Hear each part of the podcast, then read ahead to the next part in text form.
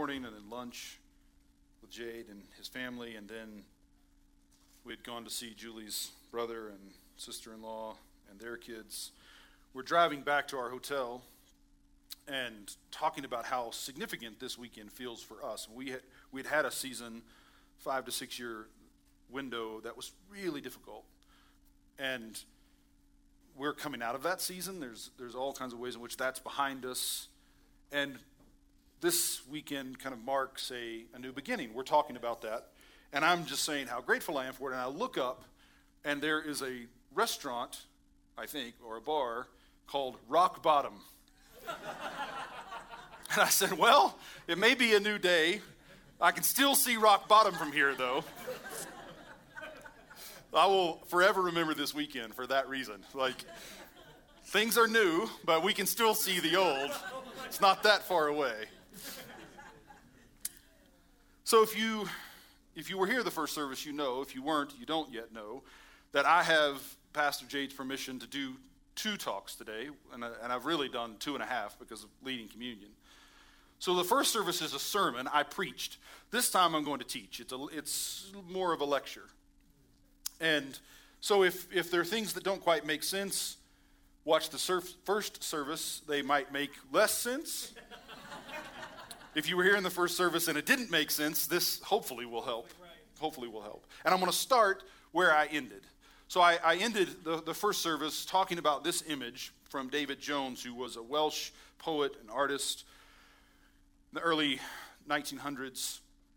And this is an engraving, actually, a picture of an engraving that shows Christ rising. And as I mentioned in the first service, this is remarkable for Christian iconography and art in that it shows Christ in the process of rising. Scripture does not do that. Scripture does not describe the moment of Christ rising. It simply says, He is risen.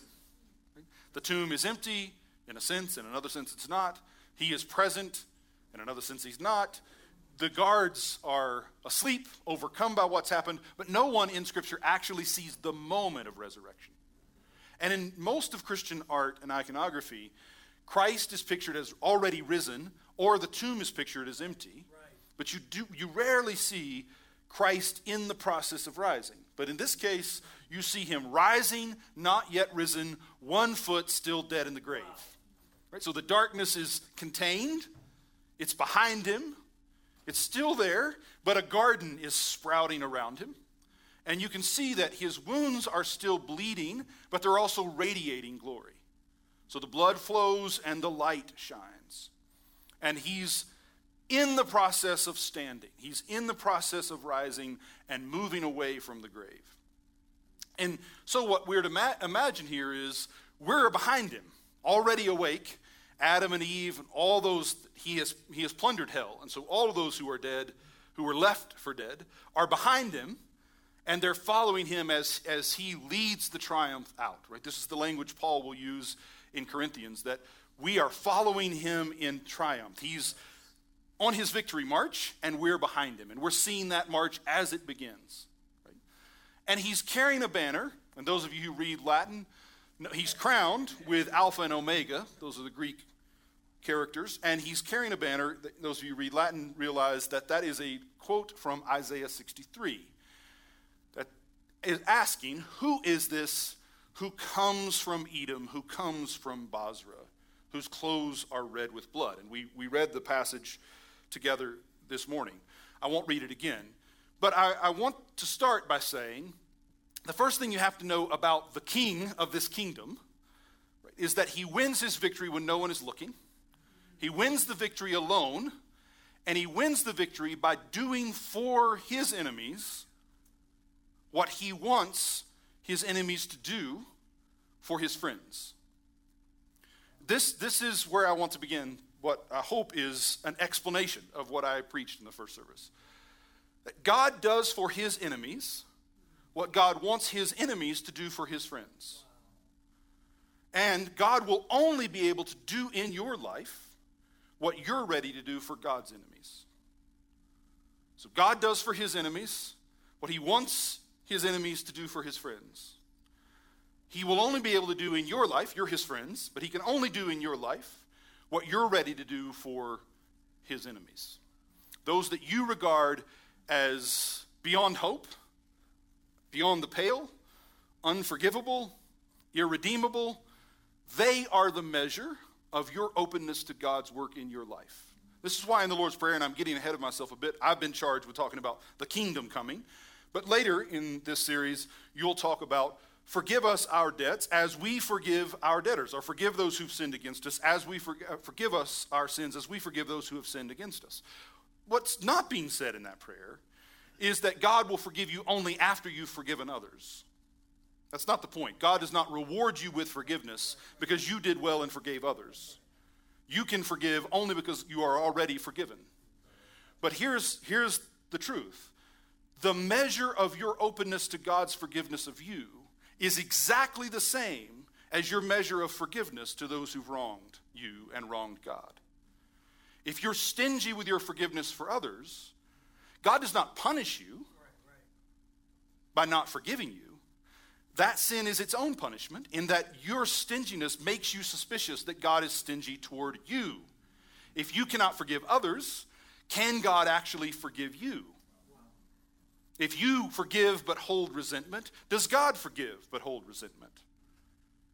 If you love with reservation, you start to suspect that God loves with reservation. And so, as you forgive, learning to love as you've been loved, the measure of your love for God's enemies turns out to be the ways in which God's love for you, God's friendship with you, overwhelms you. So there's, there's no separation between what God's doing in your life and what you're doing in the life of those you regard as God's enemies. I'll say that one more time. There's no separation between what God is doing in your life and what you're doing for those you regard as God's enemies. This image here shows Christ rising, stepping into a garden, but notice the page is mostly blank. He's stepping out into an unfinished garden. We're talking about the kingdom of God, and as I said in the first service, there are two mistakes that Christians often make when they talk about the kingdom. One is they tend to talk about the kingdom individualistically. My soul is the kingdom, and what matters is my relationship to Jesus. Everyone else can go to hell. It's me and Jesus have our own thing going. And as long as I'm right with God, what matters if, it hap- if something bad happens to someone else? Right? This is what Hezekiah says. The prophet comes to him and says, Because of what you've done, the kingdom will be taken away. And Hezekiah says, When? And he says, Not in your lifetime. And Hezekiah says, Good. And many of us have been indoctrinated in a Christianity that says all that matters is your soul and your relationship to God. Don't worry about anything else. And as I said in the first service, that is Antichrist. Because God's work in your life is always inseparably bound up with what God is doing for others. The elect are elect for the sake of the non elect. Why are you here this morning and your neighbors are not? Because God loves your neighbors. And He's brought you here to prepare you to care for them. He gathered you close to whisper in your ear a word he means them to hear. He's called you close because there's someone who's far away that he longs to bring close. So you are the servants that carry the water. The wedding is not for you. You remember in John 2, Jesus is a, is a host at a wedding. He's, I mean, he's a guest at the wedding. He's the guest who brings the hospitality. He turns the water to wine we, those of us who understand ourselves as Christians, we're not the bride and the groom. We're not the family invited to the wedding. We're just the servants who carry the water. God is not so much crazy about you as he is crazy about somebody you know. And if that doesn't hit you right, it's because you don't know the character of this God yet. You, you haven't yet caught the way this king kings. You haven't yet been infected with his spirit. So, this page is blank around the garden that's beginning to sprout. And if we think about the kingdom solely in individualistic terms, then we simply think about this as a moment Jesus is doing for me. But there's another mistake that Christians make, as I said, and that is they think it's not individualistically, but collectively. In other words, the church is the kingdom, or worse, the nation is the kingdom. So we are the people of God and they are the enemies of God. And the we is defined by church tradition. We Catholics, we Protestants, we Pentecostals, we Baptists, we Bible believers, we tongue talkers, we people of faith, we people who believe in miracles. We are the people of God. And those people, those who don't believe the Bible, those who don't walk in holiness, those who don't believe what we believe and live like we live, they are the enemies of God. That collective mindset thinks of the kingdom as our possession Right? The kingdom is mine and the kingdom is ours. But that's not at all the character of this kingdom. That the kingdom of God, again, is for the sake of those who are not yet in the kingdom. Everything God does for the elect is because of God's love for the non elect. He calls Abraham, what does he say to Abraham? I've chosen you out of all the peoples of the earth. I've chosen you. Why? Because I love you? No. He doesn't say, Abraham, I chose you because of all the peoples of the earth, you are the most beautiful, lovely, thoughtful. No, he says, I've chosen you to make you a blessing to all nations. Right? You're going to carry the water, Abraham. The feast is for them. I want them to be drunk on the delight of my joy. I need you to carry the water. He says to Israel, I chose you out of all the nations of the earth. I didn't choose you because you were mighty, but because you were weak. I didn't choose you because you were great. I chose you because you were small. I didn't choose you because you were particularly beautiful, but in your ugliness, I desire to beautify all things. Paul tells the Corinthians, You've been chosen, but not many of you are wise. And by not many, I mean none at all. not many of you are powerful. Not many of you are great? But God has chosen the foolish things of the world. Look around. God has chosen the foolish things of the world. Look right here. God has chosen the foolish things of the world to bring to nothing the wisdom of the world for the sake of redeeming those who were enslaved to the powers of the world. The party's not for you. We just carry the water. And so he, he, the one who's coming out of this tomb, is coming from Edom and from Bozrah, not stained with their blood, but with his own. He gave them wine, he shed his own blood. And now he's coming back, coming back from what he's done for his enemies, and he's creating a new future. Now, there's a third mistake that Christians make when they talk about the kingdom. Either they're so focused on the individual, they forget about everybody else, or they're so focused on heaven, they forget about the earth. Or the opposite, they're so earthly minded, they're no heavenly good. They're not heavenly minded enough to discern the good. Or they're thinking about us instead of them. The third mistake that Christians make when they think about the kingdom is they think about it as something God will do or something we bring about it's in, in this way of thinking, the kingdom is either God's to do and it has nothing to do with me, right? Which that leads to a kind of irresponsibility, a kind of neglect for what happens in the world, in which people say, well, yes, it looks like there's a virus spreading around the world, but I mean, if God wants to do something about it, He will. Now, you don't say that when you get up in the morning. You don't say, I don't need to brush my teeth. If God wants them to be clean, He'll brush them. You don't say, Well, I don't think I will use the bathroom this morning. If God wants to release urine from my body, He will do it. You don't say, I don't think I'll eat today. If God wants me to be nourished, God will just digest my food for me. You don't say, I don't think I'll put on clothes today. but God wants me to be clothed, He will clothe me. Try that. Try, try those things. so when you say, I'm not going to wear a mask because God will protect me,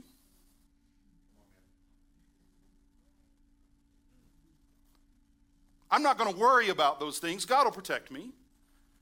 You're assuming that there are things God does that don't require you to be responsible.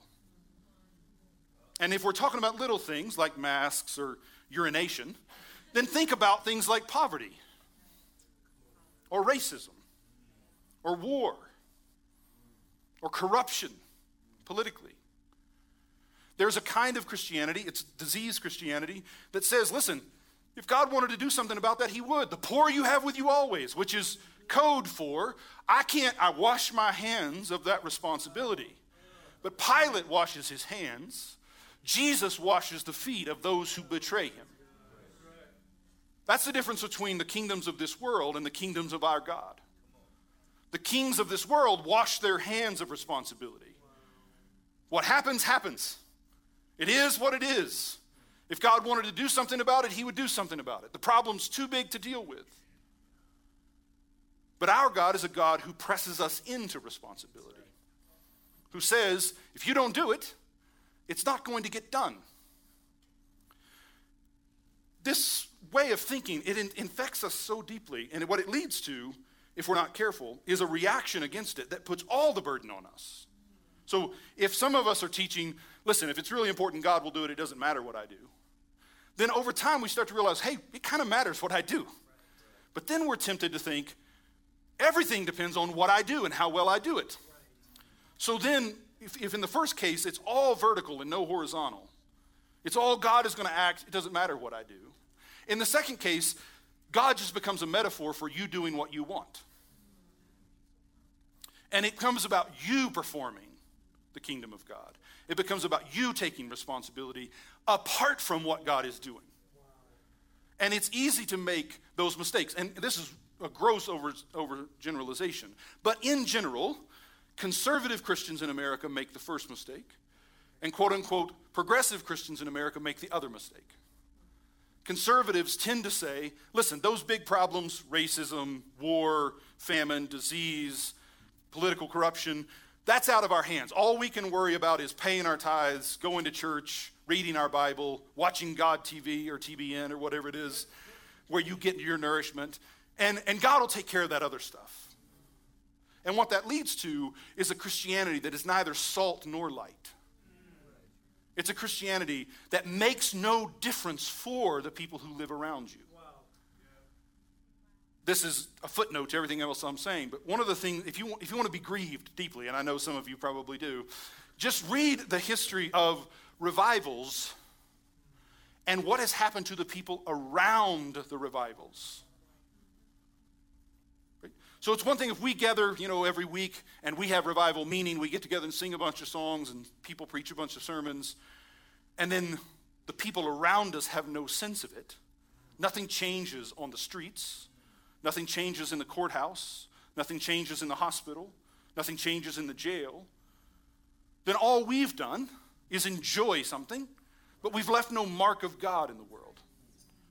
So that, that tends to be, and again, this is an overgeneralization, but that tends to be the conservative mistake. And on the other side, in reaction to that, you get a kind of Christianity that assumes, you know, what's God really going to do? You have to do it. You have to bring about this change. But what the gospel teaches is not that it's either God or you, it's God and you. It's your work becoming God's work. This is the way Jesus says it in John 9. We must work the works of him who sent me. We must work the works of him who sent me. So it's not your work, it's God's work. But you have to work God's works, or they will not happen in the world. So I want to say this as bluntly as I can the way you and I choose to leave today and live from this moment will shape what happens on the rest of that page. That garden either will spread because of the way we choose to live, it'll spread outside of New Life Midtown to your home and to mine, to our community. It'll reach into our courthouse and jails and into our prisons. It'll reach into orphanages, it'll reach into boardrooms, it'll reach into other communities, communities of other faiths, or it won't. And that isn't about what God's going to do while you do nothing. That is entirely about what God is going to do in what you do. Either you and I work the works of God or we don't. If we do, the kingdom can come. If we don't, the kingdom won't. At least not with us. Now, it may be true God raises up somebody else to do it. But if we want to participate, we have to live it out. We can't wait on God to do what God is going to do. God is waiting on us to do what we've been called to do, and His works will work in our working. Right? So, Colossians 1.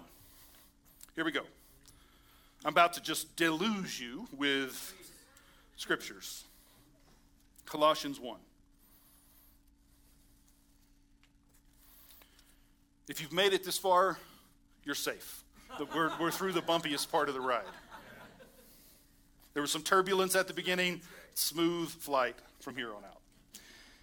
Colossians 1, verse 9. For this reason, since the day we heard it, we have not ceased praying for you and asking that you may be filled with the knowledge of God's will in all spiritual wisdom and understanding. So let me just say here again the point is not that it doesn't matter whether or not we pray. Right? That would be a, a, a, quote unquote conservative mistake. That, okay, I, I hate that you're sick, but I don't know if I should pray for you to be healed because I want God's will to be done. Do you hear the callousness in that? Well, if it's true of one of your neighbor, it's true of all of your neighbors. So Paul says, talking about the Colossians, I pray for you every day that you may be filled. But he's not saying, I'm talking God into doing something for you God wouldn't have done otherwise. We don't intercede, we don't pray for others because God is reluctant to be good to them. We don't come to God and say, God, I know you're not really into this, but this person is really sick and I'd like you to heal them. God be like, I don't know. No, God, really, you can do it. Why don't you do it? We don't pray to change God's heart toward people. We pray in order to participate in what God is doing for them anyway. If you're being moved to pray for someone, God is the one moving you. But He doesn't want to do for them what He wants to do for them without you. Because again, what did I tell you?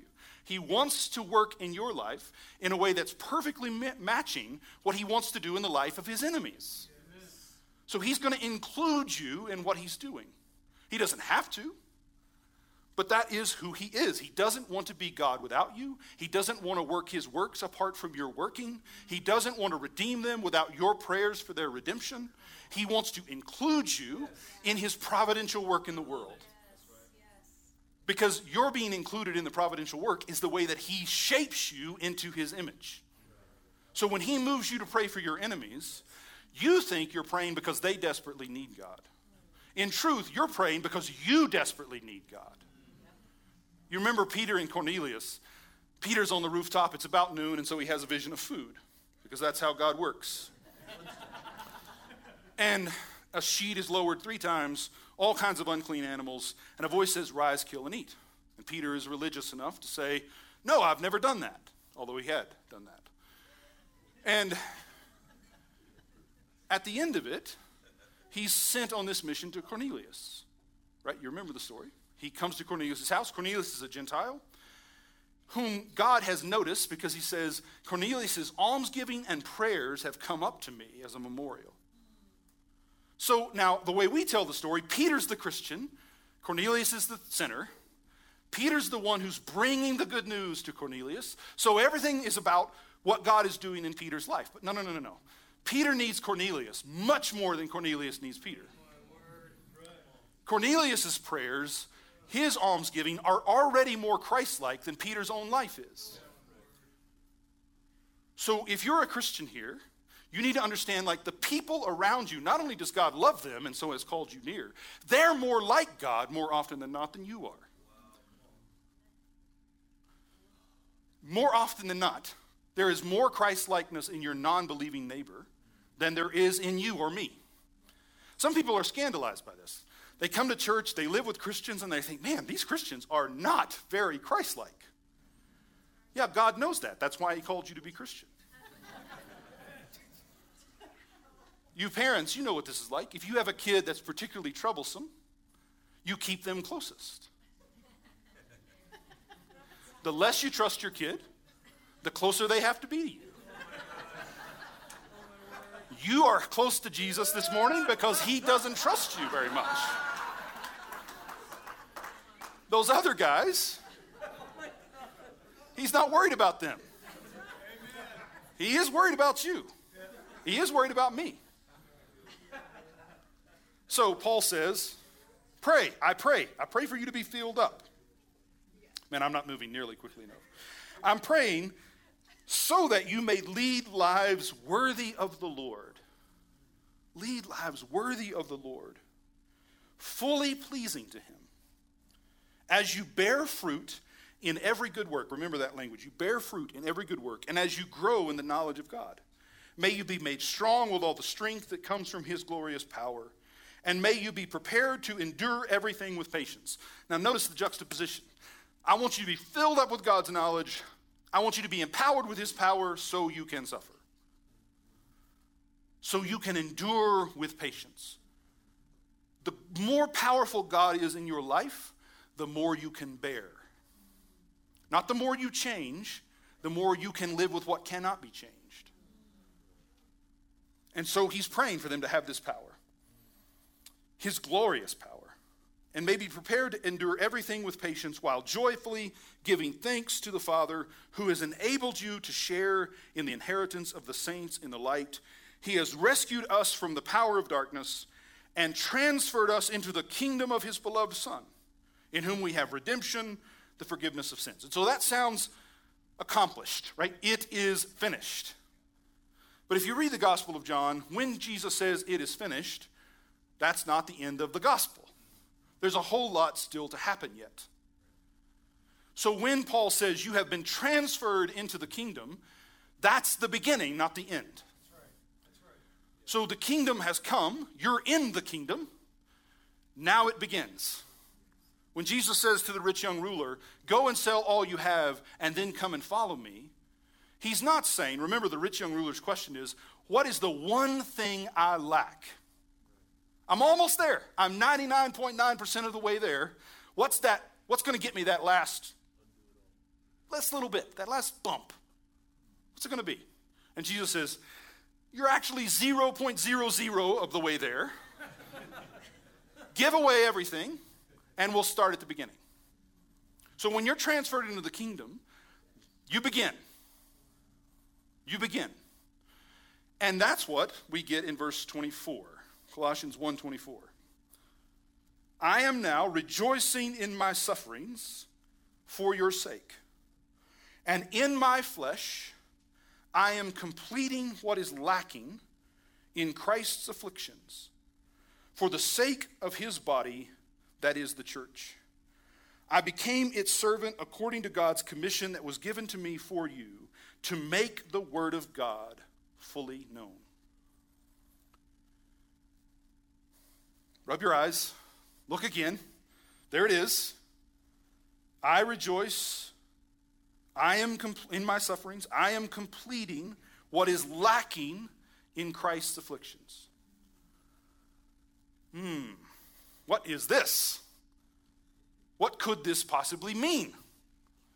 It is finished. God has done what he has done once for all. He's sat down at the right hand of the Father. And yet, there is a way in which it's just begun. That's what this image that we were looking at shows us. He's rising, not yet risen. So, Paul will say in Ephesians 4 that Christ has descended to the lower parts and ascended so that he can give gifts. Why? So we might be built up into the full measure of the stature of Christ. So here's what the New Testament teaches, and I don't have time to go through all of the passages, but this is what our scriptures teach us. Everything that happened to Jesus in his earthly sojourn now has to happen to the church in history. Everything that happened to him is complete. It's just getting started for us as his body. And so, what Paul is saying is, I make up in my body what is lacking in Christ's afflictions, not in what he did outside Jerusalem on that cross. He did that alone, he did that for us, he did that and accomplished it in full, and is seated at the right hand of the Father, his work finished. And because his work is finished, our work can begin. Because if you go back to the Gospel of John, the it is finished line is not some broad reference to the work, it's specifically to the project of creating a human being that God starts to make a human being and it goes wrong. He starts to mold clay into a pot and it's marred. The vessel is marred in the hands of the potter. So, what does he do? He turns it again into the fire and cleanses it, reduces it to its essence, and forms it again. But when the pot has finally been formed, that's not the end, that's the beginning. When, when Jesus says it is finished, he means humanity now is fully formed. This is what it means to be human. Now we can get started with what God meant to do when He said to Adam and Eve, Be fruitful and multiply and replenish this earth. The human project does not end on Easter, it begins on Easter. This is why Sunday is not the last day of the week, it's the first day of the week. This is the eighth day, the day of new creation. We're just getting started. We're not at the end of history, we're at the beginning of history. We're not at the end of God's work in the world, we're at the beginning of God's work in the world. And He's forming a people, generation after generation, across the generations, to be more and more like Christ, so that the full measure of Christ can be seen in the world. And Paul says the way that that happens is by my sufferings for you. And so I come to Jesus' teaching in my last few minutes, whatever those few count up to be. I said in the first service that there were six aspects of Jesus' teaching about the kingdom I wanted to name, and I rushed through them. I didn't explicate them at all, but let me, let me take a little bit of time and explicate what Jesus says about the kingdom. The first one is that the kingdom has already come and is yet to come. You don't have to turn there now, but if you were taking notes, note Luke 22 29. Jesus is at the Last Supper, he's seated at the table, and he says to the apostles, I give you the kingdom that the Father has given me. Here it is. You are now kings.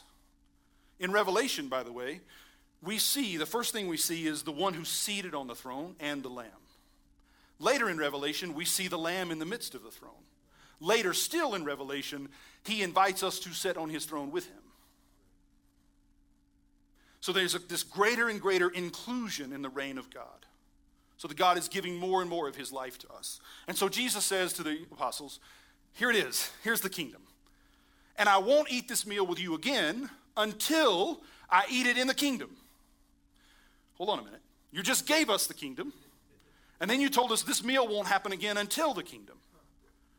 It gets worse.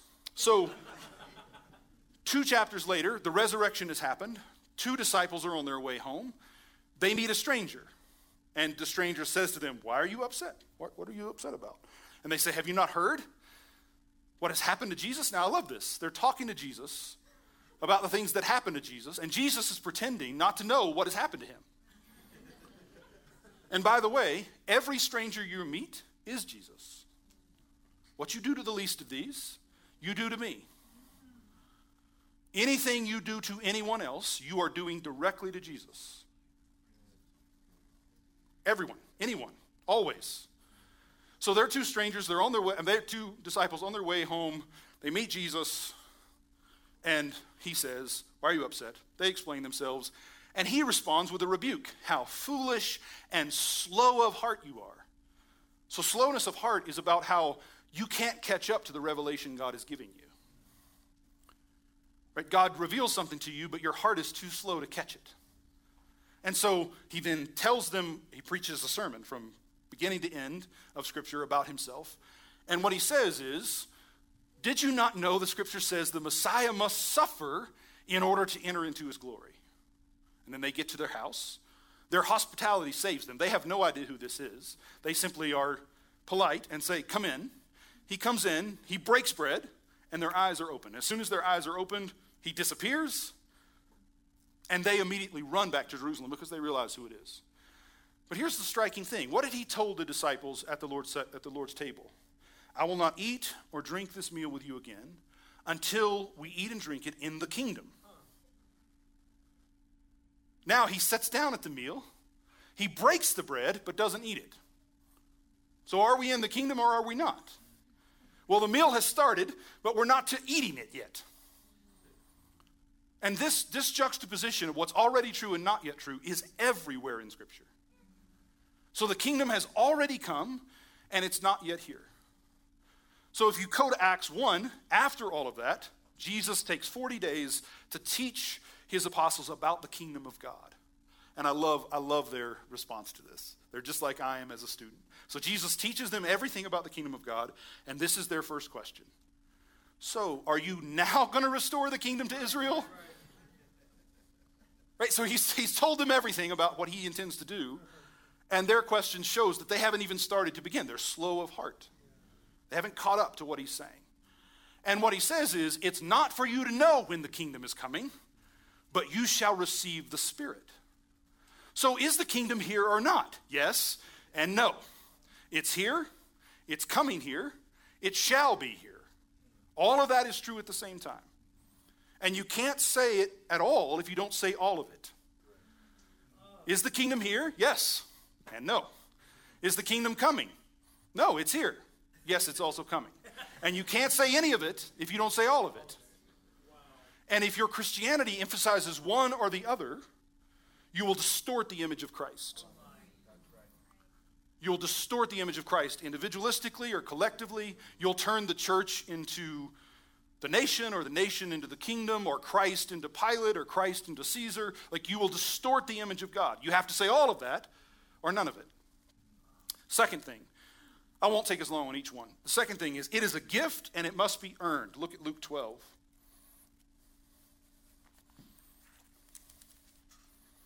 Luke 12, 31 and 32.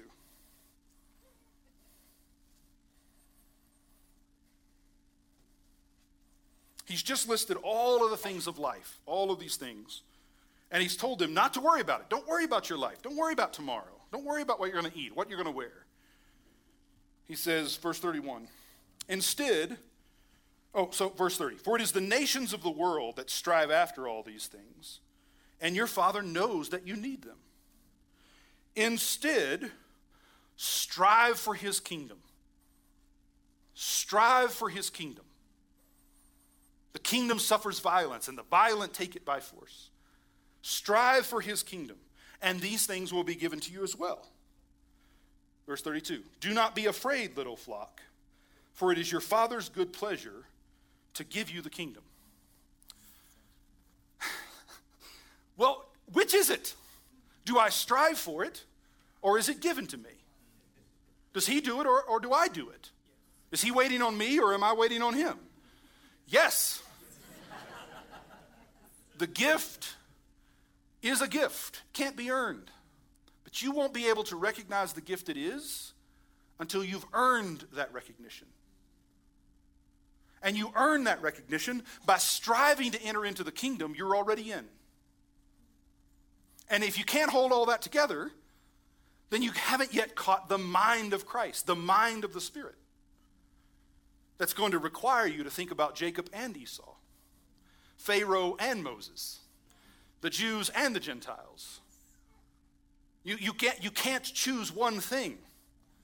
He's going to require you to hold it all together. So you strive to enter the kingdom. As you're striving, you're discovering this is all gift. You obey, and what you discover in your obedience is your obedience was nothing but the grace of God at work in your life. Your obedience and submission to God turned out to be nothing but God serving you. But you can only learn that as you obey. Deny yourself and do what He wants, and what you discover is you were doing what you wanted all along, but were too deceived to know it. God never requires anything of you that you don't really want to do, you just don't know it yet. He does not impose his will on you. He requires obedience of you so you can discover what you really want anyway. You just don't know it yet because sin has blinded your mind, it's deceived your heart. And this is why those who obey worship. If you obey and on the other side of it you're thinking, why don't the rest of these idiots obey? That wasn't obedience. if you obey on the other side of it, you're like, God, thank you for requiring that of me because I would have thought I was doing this.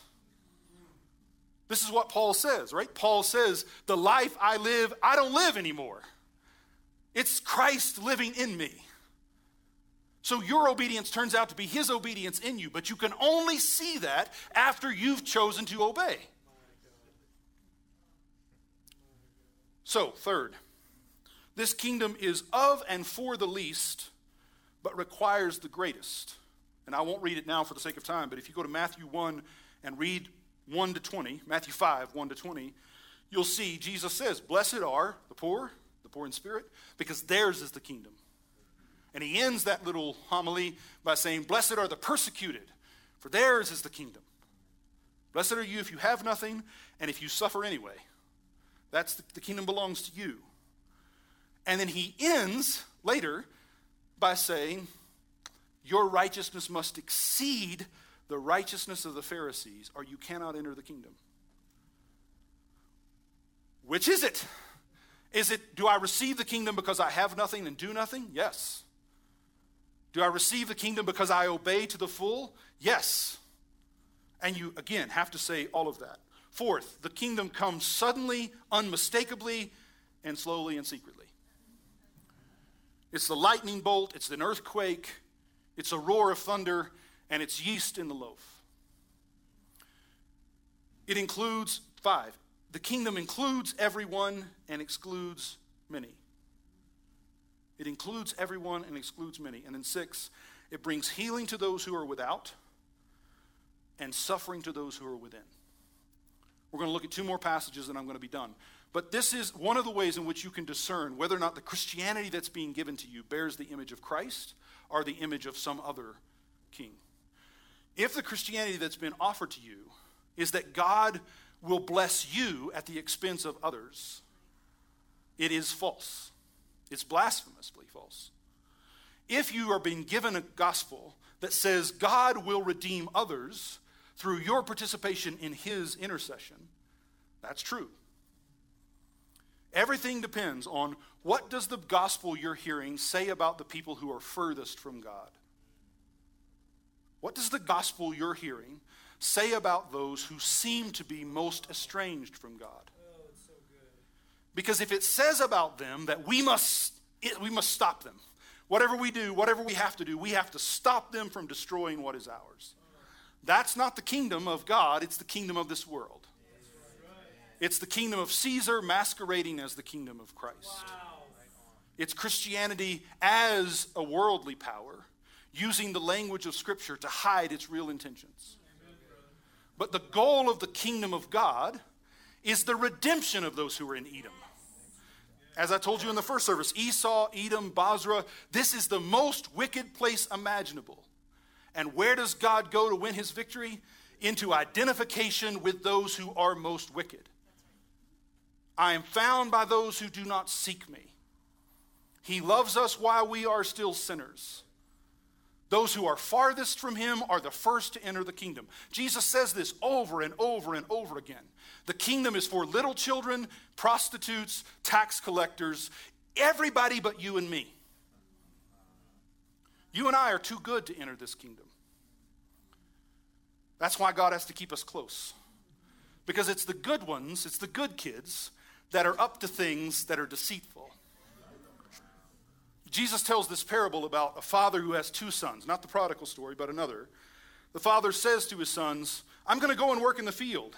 And one says, I'm going with you, Dad.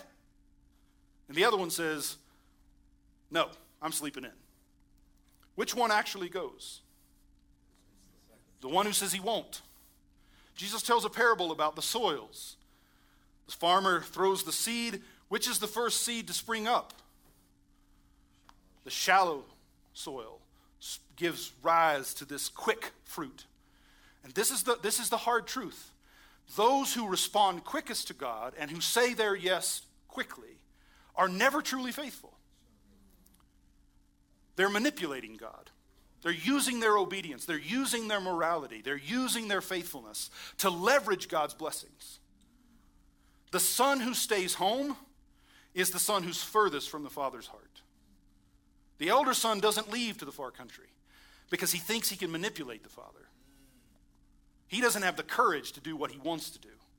What he wants to do, what he fantasizes about doing, is wasting his money on prostitutes. That's why he accuses the younger son of doing it, even though the Bible doesn't say the younger son did that. And those of us who are good, we're the problem. That's why God has us close. We're the ones who think we need to leverage our goodness to win God's favor. This is why when something goes wrong in our life, we're angry. How could you let this happen to me? We see pictures of starving kids on the other side of the world, we're not angry. We see bodies dead in the street, we're not angry. We hear about unjust judgments, we're not angry. We get angry when something happens to us. If you're angry about what goes wrong in your life and not angry about what goes wrong in others' lives, you don't know Jesus yet. You're still using your goodness to manipulate God for favor. That's why He's got you close. Because eventually it's going to click and you're going to realize, oh, it's the, cl- the one who's closest who's furthest away. It's the one who says yes who really means no. It's the one who's good who's truly bad. It's the Jew who's unfaithful, not the Gentile. It's Jacob who's troubled, not Esau. It's not Pharaoh that's the problem, it's Moses. It's not David's enemies, it's David. Peter, the problem is not Cornelius, it's you. Our problem is not all of those people out there doing wicked things. The problem is you and me and everybody else whose butts are in seats this morning in churches in America. That's why God has us close, because He needs us to see it. He needs us to see it. And so I'm showing you this Matthew 9. Preaching's better because you don't quite know what I mean. Now I'm saying exactly what I mean, and you can't avoid it. Matthew 9.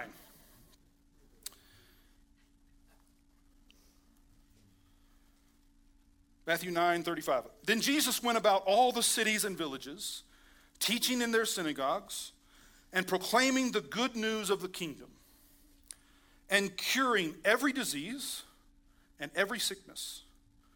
When he saw the crowds, he had compassion for them because they were harassed and helpless, like sheep without a shepherd. Then he said to his disciples, The harvest is plentiful, but the laborers are few. Therefore, ask the Lord of the harvest to send out laborers into his harvest. Now, how have we heard this passage read every time we've heard it read? Mission, conversion, evangelism. Those people out there are suffering the harvest is we go and get them and bring them in here. But if you've been in church more than a month, you know if you're talking about harassment and bad shepherding, it's more likely to happen in here than out there. You have wonderful pastors. But the Christian life, the churchly life, the life we're called to live together is painful. Part of what you have out there is you have the ability to kind of distance yourself from people you don't like. Jesus won't let you do that. I mean, we, you and I would never, ever in a thousand years connect if it weren't for Jesus bringing us to the same table. You're not here because you like me. You haven't even stayed through this talk because you like me. We're here because Jesus put us together. We wouldn't be friends if we met at school we wouldn't just bump into each other and say, Oh, my heart's burning within me. Let's, let's spend some time together. We're together because Jesus needs his problem children close. And that means we're going to get hurt. We're going to get hurt in ways we wouldn't get hurt if we were making choices based on whether we like people or not. So he's not saying the harvest is go and get all those sinners and make them saints. The harvest is heal them of their woundedness. Don't make them like you, in either sense of that phrase. Care for them. What it means to be a Christian is not to make other Christians. What it means to be Christian is to be Christ to others. Jesus didn't go into these villages and leave with more disciples than he came with. He came into these villages and drove death out, and sickness out, and lies out. He healed, he didn't convert. More often than not, in fact, Jesus won't let people follow him. He calls a few, most people, he says, go home. If we're in the conversion business, we're not doing the harvest. The goal is not to make them come and be like us. The goal is to bring the healing of God to them where they are. What matter, what Christians, what true Christians leave in their wake are not more Christians who look and sound like them. What they leave in their wake is healing and wholeness and peace and justice and goodness and meekness and temperance and faithfulness. What the sign that Christ has been here is not that there are a whole lot of people worshiping Jesus. The sign that Christ has been here is that there are a whole lot of people who are whole when Jesus turns the water to wine, if I had been there, if you had been there, you know what we'd have done? Stop the party. Hold on, everybody. Jesus did that. Jesus took, took this water and he made it wine. And it's not alcoholic wine, don't worry. Jesus did that. We want to make Jesus famous. But that's not his glory. Go back and read John 2. The only people who know what Jesus did are the servants who carried the water. That is his glory. Jesus' glory is not a whole bunch of Christians allegiant to him. Jesus' glory is a whole bunch of humans experiencing the abundant life he means for them. The sign that we're the church is not everybody's a Christian. The sign that we're the church is that the justice of God is established. The goal is not to get everybody to be like me. The goal is to bring the goodness of God to bear on those who are not like me. And not so they will become like me. We're trying to convert people. We should be serving them. You're supposed to carry the water. That's it. Then, Luke 13, and I'm done.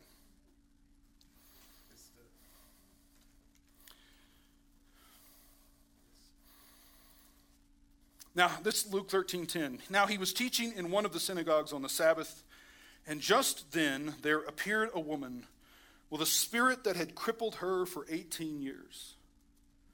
She was bent over and was quite unable to stand up straight. And I want you to go back for just a moment to that image, at least in your mind, of the Jesus who's not standing up straight yet. Because as long as anyone is bent over, Christ is not yet fully risen. As long as there's anyone anywhere who's been over, oppressed, Christ is still rising. She's been over and had been for 18 years. She's unable to stand up straight. When Jesus saw her, which you don't need me to underline this, I'm not preaching, this is just teaching, but if I were preaching, I would just point out that he saw her. He didn't see her disease, he didn't see she was crippled. He saw her. He called her over. That seems rude. I mean, the woman's been over. Jesus, how about you? Uh, you walk over to her. But here's the thing about Jesus' words when he calls something, he calls it into being. When he calls her to himself, he's calling her into alignment calls her to himself, and says, Woman, you are set free from your ailment. You are set free from your ailment. When he laid his hands on her, immediately she stood up straight and began praising God.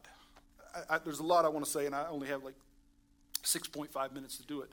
But one of the things is, you remember when Jesus says, You are salt and light? He says, Let your light shine so that people may see your good works and celebrate your Father. Ministry that makes people see you is not ministry. Ministry that makes you see good work and praise God is ministry. Jesus calls this woman to him speaks freedom, touches her, and she doesn't say a word to him yet. She praises God. Because this is what it means to be Christ like. You direct attention to God. God directs your attention to them. You direct their attention to God. And then God directs their attention back to you. And so, this woman stands up straight and praises God. But, the leader of the synagogue, indignant because Jesus had cured on the Sabbath, kept saying to the crowd, There are six days on which work ought to be done. Come on those days and be cured, and not on the Sabbath day. And there's so much about this I want to say. One is, what makes you angry tells you the truth about your heart. The other is, notice how this synagogue leader passive aggressively rebukes the woman by speaking to the crowd. This is another mark of wicked rulers. They speak to the mob instead of talking directly to anyone.